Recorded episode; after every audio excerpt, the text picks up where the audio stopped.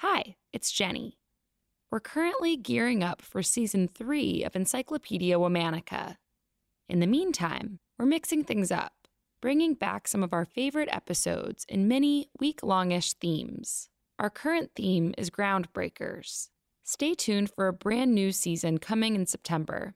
Thanks for listening.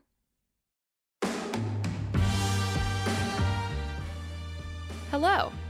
From Wonder Media Network, I'm Jenny Kaplan, and this is Encyclopedia Womannica. Today's espionage expert was a no nonsense, skillful interrogator and spy master. She recruited and trained hundreds of British agents to descend into enemy territory to collect intel during World War II. Through her affinity for languages and her meticulous attention to detail, she foiled many critical German plans. This is the story of Vera Atkins. Vera Atkins was born Vera May Rosenberg on June 15, 1908, in Galat, Romania. Her mother, Zefro Hilda, was of British Jewish descent, and her father, Max Rosenberg, was a German born Jewish man who had made his fortune in the lumber industry. Not much is known about Vera's childhood, but due to her father's success, the family, including Vera and her four brothers, enjoyed life on an expansive country estate near the Ukraine Romanian border. Vera's parents sent her to the University of Paris to perfect her English and French, and then to finishing school in Switzerland to refine her manners and social graces.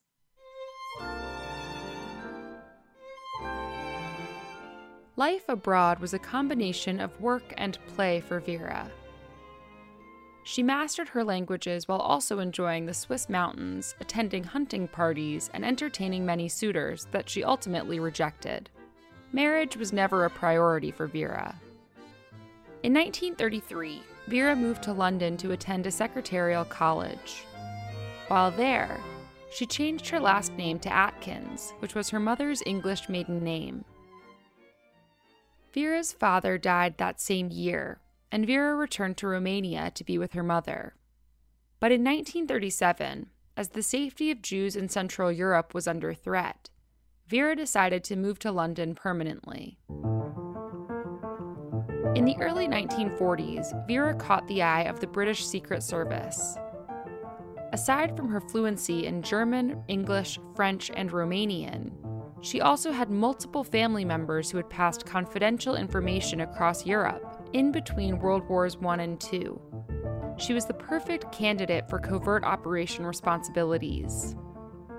Vera joined Britain's Special Operations Executive, or the SOE, in 1941 as a secretary. The SOE was set up by Prime Minister Winston Churchill with the intent of conducting espionage, sabotage, and reconnaissance throughout occupied Europe. Vera worked diligently to rise through the ranks.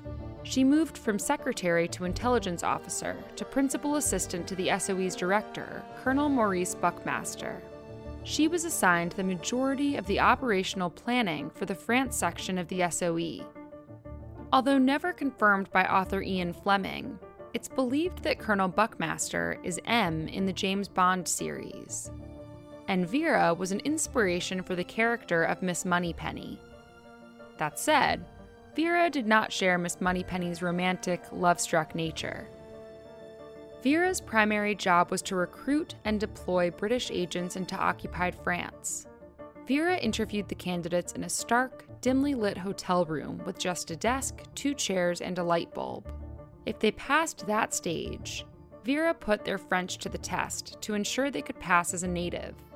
And finally, Vera closed out the interview process by informing the candidate this role had a 50 50 chance of survival, and giving the potential agent a few days to consider this fate. Vera did not sugarcoat the dangers of the job. Vera tasked herself with getting to know the intimate details of her agents. She created a camaraderie that presented itself in the form of fierce loyalty, strong cohesion, and intense focus. Vera played the role of an extremely strict and businesslike mother hen for her agents.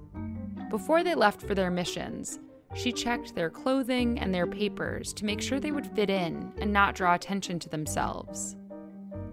She also briefed the agents on how to live in occupied France and comply with a curfew and other regulations. There was no detail too small or insignificant for Vera to cover. She set her agents up for as much success as she could while sending them into a minefield. At the end of her 18 hour days, Vera sent off each agent with a quick shout of a French expletive. Vera's agents were quite successful in their efforts to sabotage Nazi operations. So much so that Hitler declared, When I get to London, I am not sure who I shall hang first Churchill or that man Buckmaster. Little did he know Vera's role in derailing his plans. The gravity of Vera's duties was not lost on her. According to the writer of her obituary, Vera expressed that the burden of stress was probably on the person who was seeing them off. I think I must have been extraordinarily tough. I was extremely exhausted by it. Nevertheless, Vera recruited, trained, and sent off 400 agents between 1941 and 1944. Some of her most famous proteges include Odette Sansom, Noor Inayat Khan, and Violette Szabo. These women withstood Nazi interrogation and torture. In 1946, after the liberation of France, Vera was missing 118 agents. She made it her mission to open investigations of each of those cases and uncover the truth about their disappearances. With her new title of squadron officer in the Women's Auxiliary Air Force, Vera traveled to Germany to begin her search. Given her in depth knowledge about each agent, Vera was the only one for the job. In the end, she tracked down 117 all of whom had been captured and killed by German forces. Unbeknownst to Vera, the 118th agent was an obsessive gambler who vanished near Monte Carlo with 3 million francs of Secret Service money. Vera brought justice to the agents by bringing their German captors to trial for war crimes. She was a talented and efficient interrogator who was able to break many of her captives. The confessions that she extracted from Nazis about their crimes were used as evidence at the Nuremberg trials. In 1947, Vera returned to Britain and left the Secret Service. A year later, she took a job as the office manager at UNESCO's Central Bureau for Educational Visits and Exchanges. She was promoted to director in 1952, a role she held until her retirement in 1961. Vera took advantage of her retirement by maintaining a low profile and traveling extensively around the world. She spent her remaining years in a seacoast cottage in the quiet town of Winchelsea. Vera's legacy was praised through her appointment as a Knight of the Legion of Honor by the French government in 1995. And in 1997, during Queen Elizabeth's birthday honors, an event in which the Queen honors the most important British citizens, Vera was awarded the highest ranking order of the Commander of the Order of the British Empire. Vera died on June 24, 2000, at the age of 92. All month, we're talking about spies. For more on why we're doing what we're doing, check out our newsletter, Womannica Weekly. Follow us on Facebook and Instagram at Encyclopedia Womannica. Special thanks to Liz Kaplan, my favorite sister and co creator. As always, we'll be taking a break for the weekend. Talk to you on Monday.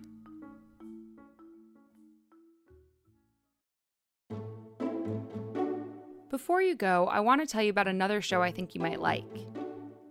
How to Talk to Mami and Papi About Anything is a weekly podcast for adult children of immigrants featuring real life scenarios and practical professional advice to help them with difficult but necessary conversations. How to Talk to Mami and Papi About Anything offers practical approaches to intergenerational tensions with a lot of wit and wisdom. Find it on Twitter, Instagram, and Facebook, and listen wherever you get your podcasts. Head to talktomummypapi.com to learn more.